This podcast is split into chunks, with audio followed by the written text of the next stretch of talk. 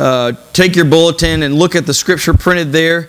This morning's reading comes from Matthew 21, verses 1 through 11. Hear now the word of God.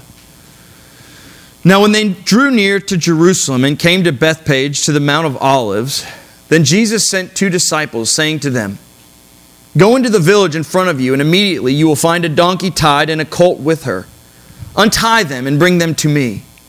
If anyone says anything to you, you shall say, The Lord needs them, and he will send them at once.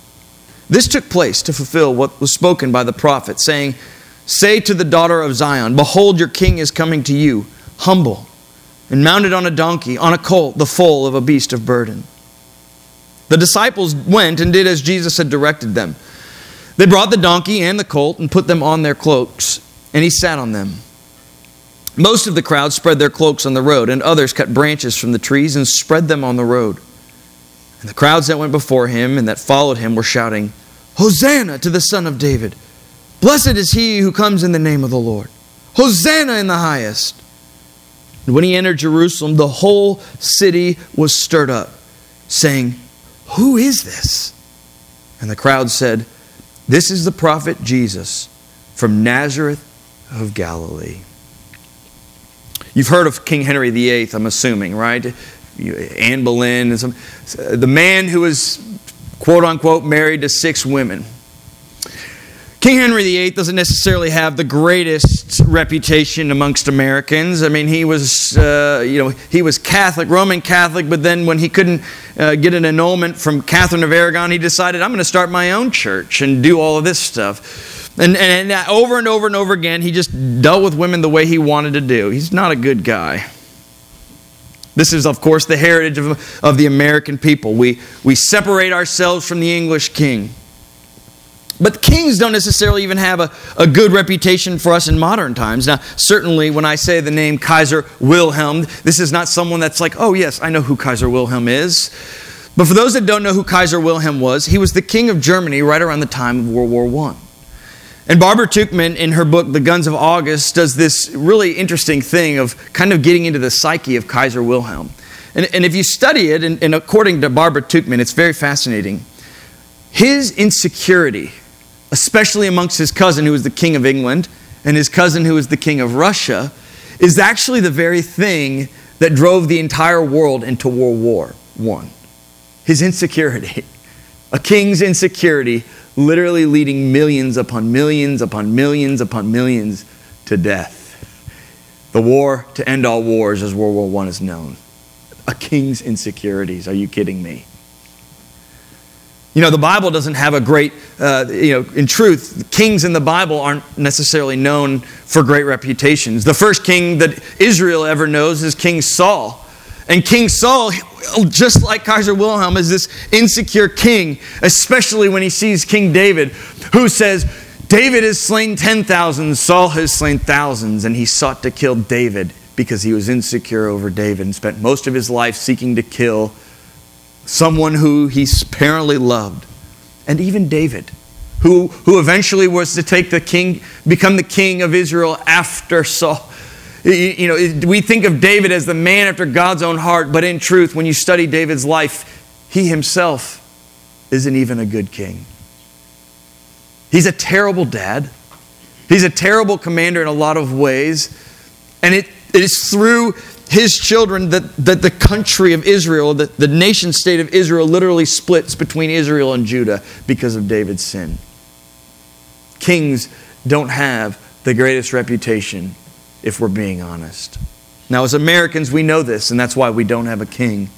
It's almost like we fall right into this, and I think, and it's a good thing, into this phrase. We understand this well as Americans. Power corrupts.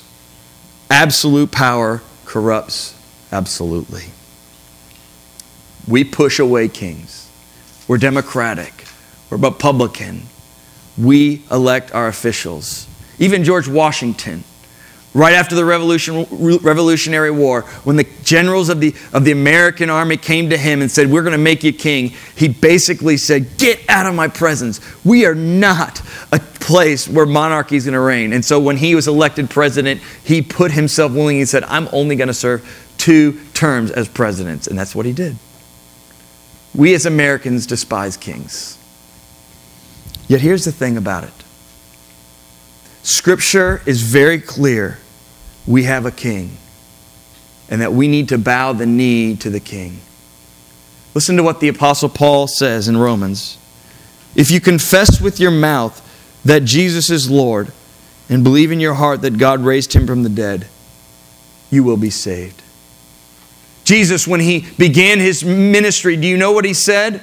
Repent and believe, for the kingdom is at hand.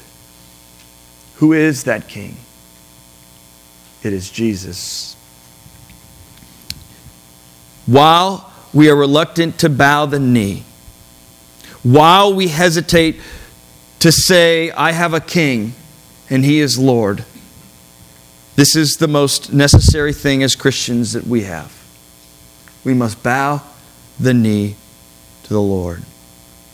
Whether you know it or not, it is fairly obvious from the reading from Matthew 21 that the people who are watching Jesus riding in on, these, on this donkey, they are praising their king. Hosanna to the Son of David. That's king language. Hosanna to God. For here in their midst was Israel king. But here's the thing I want you to ask What type of king is King Jesus? Is Jesus a king worthy of our devotion and our allegiance? Is Jesus the one we can bow the knee to, even as Americans? That's what we're going to look at this morning. And as I told you, the blank king, we're going to look at three different characteristics that Matthew 21 shows us about King Jesus as he's entering into Jerusalem riding on a donkey. And it is my hope that as we examine these characteristics, these three characteristics, that indeed we may bow the knee and proclaim Jesus as Lord. The first characteristics I want you to see this morning from our text is that Jesus is the promised king. Jesus is the promised king. That's the first thing. Well, while it certainly isn't the most profound of promises, Jesus sees his actions of riding, into, uh, riding on a donkey as he's entering into Jerusalem as the fulfillment of a promise given by God through the prophet Zechariah some 500 years before this time. Of course, the writer of the gospel makes very clear note of this in verse 4. You can see this right there. This took place to fulfill what was spoken by the prophet, saying, Say to the daughter of Zion, Behold, your king is coming to you, humble, mounted on a donkey, on a colt, the foal of a beast of burden. What makes this scene more interesting is that the people who had lined the streets to welcome Jesus also saw him as the promised king of Israel. They spread their cloaks and branches on the road, shouting, Hosanna to the Son of David! Blessed is he who comes in the name of the Lord! Hosanna in the highest. This parade like scene was common for this day and age, and it was usually associated with the welcoming back of a victorious king from battle. But Jesus wasn't returning from a battle per se. He was seen by these people as the fulfillment of prophecies throughout Israel's history, especially concerning Israel's king, as was their quote, Hosanna to the Son of David. But indeed, there are more significant themes about Jesus and how he is the fulfillment of the promised king that is to come. I, I, I want to draw your attention away from this text just briefly because there's so many different ways, over 40 ways in which Jesus is the fulfillment of prophecies from which he is the king. In Micah chapter 5, it's, it is said that the promised king would, would become from Bethlehem. And for those of you that know of anything of Scripture, knows that Jesus was born in Bethlehem. In 2 Samuel 7, it is said that the promised king would be of the family and the lineage of Israel's king. And Jesus was indeed the adopted son of Joseph, a descendant of David. In Isaiah 7, it said that the promised king would be born of a virgin. And we know that Jesus himself was conceived by the Holy Spirit and born of the Virgin Mary. It was said by the prophet Hosea that the promised king would be called out of Egypt. And if you don't know that Jesus spent a portion of his childhood in Egypt, indeed, like I said, 40 different prophecies fulfilled by Jesus as king. in his life. And here's the point I'm trying to make. While we may be reluctant to bow a knee to a king, we might not be so reluctant to bow to a king who's the fulfillment of promises over and over and over again. For in seeing Jesus as the fulfillment of all these promises, there is a legitimacy to his kingship. And we must have a legitimate kingship to bow the knee. And seeing that Jesus is the fulfillment of these prophecies, this is what we have. Are you reluctant to bow the knee to Jesus? Well, the, the beautiful thing about this is that Jesus is the fulfillment of promises that have happened hundreds of years before he has. And if you're reluctant to bow the knee to Jesus because you are reluctant, because you just, I don't know how legitimate he is as king, well, the burden of proof actually rests on you rather than on Jesus. You have to show how Jesus didn't fulfill those prophecies. You have to show how those promises that were made hundreds of years before don't apply to Jesus. The burden of proof is on you if you're reluctant to say that Jesus is legitimate king. Indeed, this text shows us that Jesus is the promised king. We have to see this if we're going to bow the knee to Jesus, that Jesus is the legitimate king promised throughout Scripture. And when we see this, we are ready and quickly to bow the knee. So that's the first characteristic of Jesus we see, that he is the promised king. But the second characteristic of Jesus that we see in this is that Jesus is the humble king. Jesus is the humble king. There are two aspects of Jesus' humility I want to draw out that our text points to us. The fir- first is perhaps not so obvious. When Jesus enters into Jerusalem, the gospel writer says in verse 10 that the city was stirred up as a result of his entrance. Now, the word stirred up in the Greek is, a, is much stronger of a word than just stirred up. In the original language, it's the word estheisthe. And this word is often associated with earthquakes. So when Jesus enters into the city, at its core, there is literally an earthquake. I mean, not earthquake, but literally the people are experiencing what is an earthquake. It's a revolutionary, big event happening. Everyone in their heart of hearts is stirred up as Jesus is entering into this. And they say this Who is this? Who is this? And what do the crowds say? Right there in verse 11. It says this it is the prophet Jesus of Nazareth of Galilee. That, that's a very humble place. Why is it a humble place? It's, it's because of this. Nazareth of Galilee was a town some 90 miles north of Jerusalem. This is where Jesus grew up. It, it, it, was a community that was often looked down upon by the people of Jerusalem, the big city folk. At one point in the New Testament, it is uttered Can anything good come out of Nazareth? We know that the Galileans had funny accents in this period of time. We know they were looked down upon because of their education.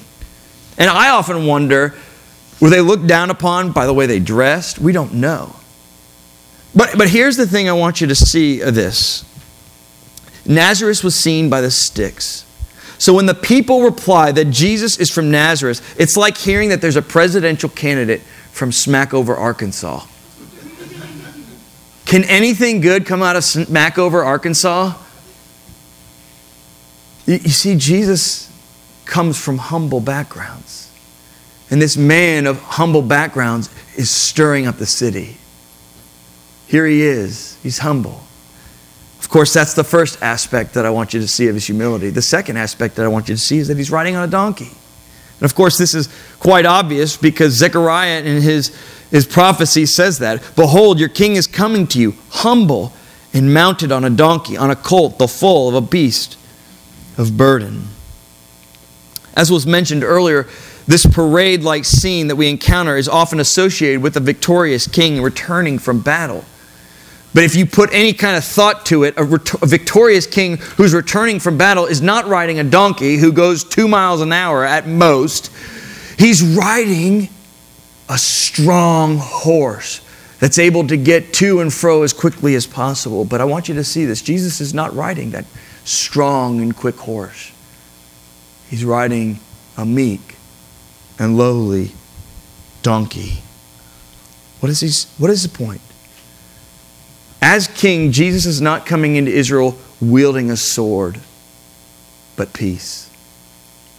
He's not coming to try to turn things upside down. And as we'll see, there's a reason why he's not trying to turn up, you know, mount a revolution. But he is bringing peace. And I want you to see this. He's not of pomp and splendor as we often associate with kings. He is a king who is meek and peaceful. A few days after Jesus entered into Jerusalem riding on this donkey, Jesus finds himself in the upper room with his disciples to celebrate the Passover. During this meal, Jesus lays aside his outer garments and takes up a towel, tying it to his waist. He then grabbed a basin of water and began to wash the disciples' feet and drying it with a towel that was wrapped around his waist. When Jesus came to Peter, his rock, his leader, Peter took great offense, saying, Lord, do you wash my feet? I mean, in his mind, Peter thought, no, no, no. Kings have their feet washed, kings don't wash feet. But Jesus replied to him, You know not what I am doing now, but after you will. And Peter, remaining resolute and strong and prideful as ever, said, You shall never wash my feet. Why? Because in Peter's mind, a king is someone who's to be served. But Jesus, watching Peter's ignorance and his struggle, he responded to, them, responded to Peter this way If I do not wash you, you have no share with me. Of course, the coin dropped in Peter's mind at that moment. And he started to see Jesus not as a king who's meant to be served, but as a king who's going to serve. And it hit him, and he said, Okay, not my feet, but my all. I think we have a very hard time, in truth, if we're honest, with Jesus as the humble king. Like Peter, we think in our minds, okay, if we are going to serve a king, our entire allegiance is going to be to Him, and we're going to give our all and our everything to Him. And in our minds, we cannot comprehend a humble king, one who comes with meekness and humility, one who's like someone from Smackover, one who's riding on a donkey, not on a steed, one who wants to serve you and me rather than be served. But here is where we, we are faced with this king. Before we can serve our king, we need to be served by our king.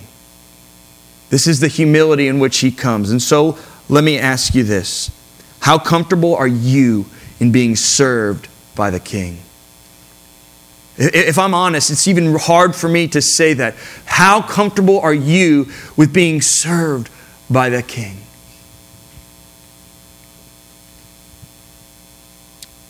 But this is where we find ourselves a king who's willing to serve us, a king that doesn't look for ways to stand out, a king that doesn't seek to be served but to serve, a king that doesn't view people as objects to be used but individuals to be loved.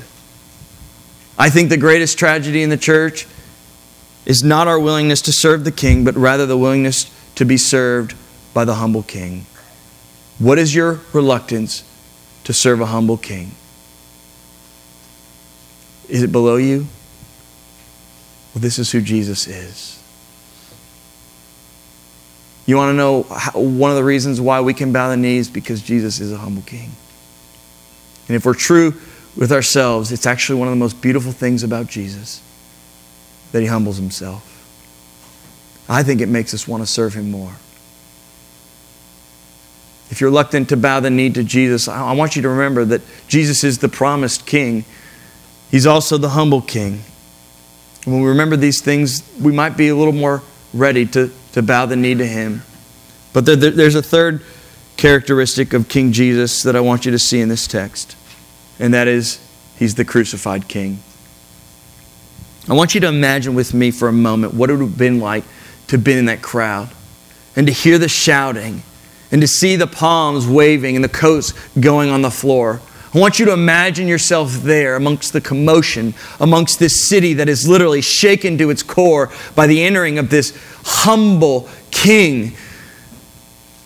And I want you to see what, would, what you would have seen on Jesus' face as he's riding on that, on that donkey. What would you have seen on his face? I realize this is pure speculation and all it, it, it's hypothetical. But I, I, I want to propose to you the face on Jesus would be not of smiles and of, yes, thank you, but rather of grief and stoicism. Now, why do I say that? Well, the Gospel of Matthew makes it very clear that Jesus is going to Jerusalem for a reason. In Matthew 16, verses 21 and 22, Jesus brings his disciples together and he shows them that he must go to Jerusalem and suffer many things from the elders and chief priests and scribes and be killed and on the third day raised. It's the first time he tells them. Then in Matthew 17, verses 22 and 23, Jesus gathers his disciples again and says, The Son of Man, that is himself, is about to be delivered into the hands of men and they will kill him and he will be raised on the third day. And then in Matthew 20, shortly before they go into Jerusalem, Jesus was going, it says this, and as Jesus was going up to Jerusalem, he took the 12 disciples aside, and on the way he said to them, See, we are going up to Jerusalem, and the Son of Man will be delivered over to the chief priests and scribes, and they will condemn him to death and deliver him over to the Gentiles to be mocked, flogged, and crucified. Which leads us back to Matthew 21. Jesus entering into Jerusalem on this donkey, as we have read. Picture his face again, reminding yourself of the things that he has already told the disciples. Why is he going to Jerusalem? What is the point of him going and beginning this time? It is that he would be crucified and give his life as an offering for his people. Yet while his face may have been stoic, I want you to see this and I want you to know this. His heart was willing. And as you imagine this stoic Jesus riding on a donkey, I want you to see a king who is grieved by what has come upon him. A king willing to suffer for his people. Most kings demand of their people that they lay down their life for his crown. Let me say that again. Most kings, if not all, demand of their people that they lay down their life for his crown. But in this moment, King Jesus is turning that notion on its head. He is willingly being led into Jerusalem to lay down his life for his people. This is what King Jesus is doing.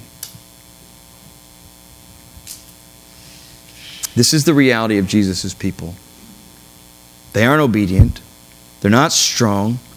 They're not always seeking his kingdom. In fact, they often seek treasonous activities. They're riddled with sin.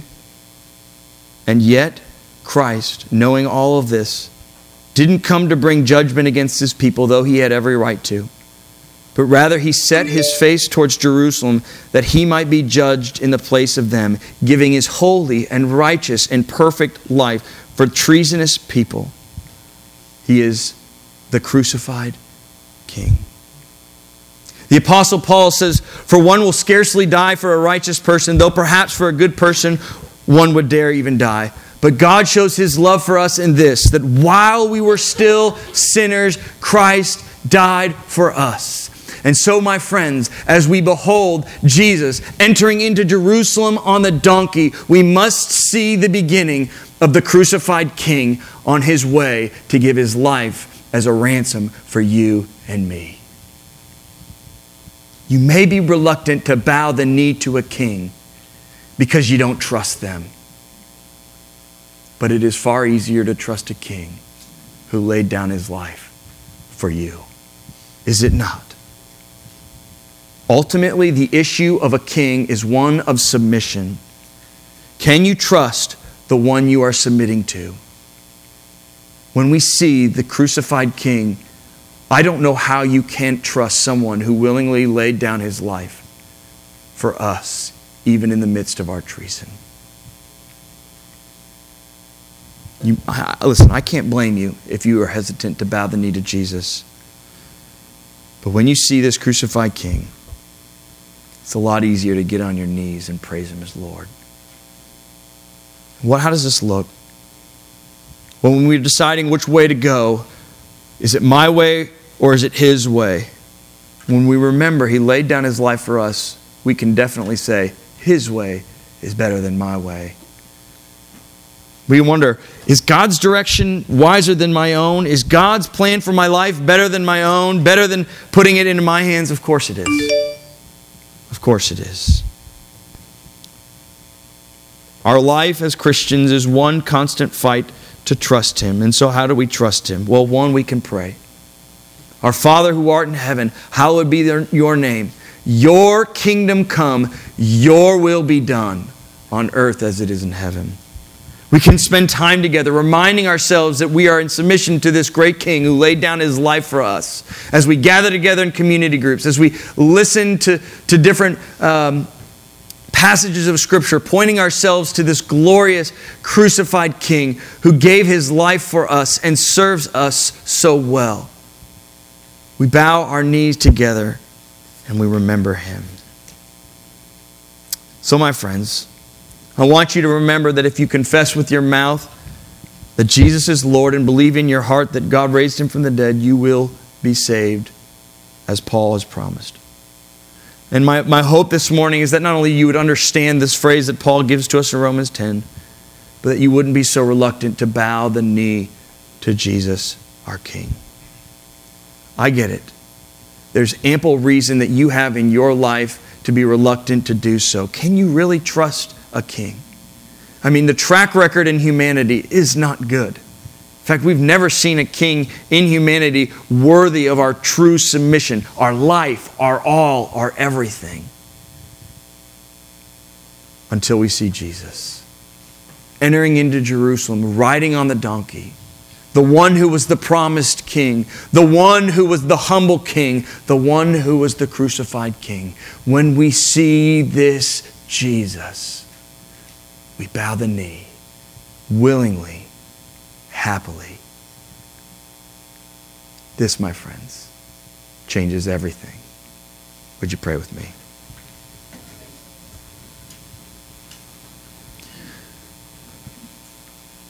Lord, we are indeed so reluctant to bow the knee to you. We think our way is better than your way.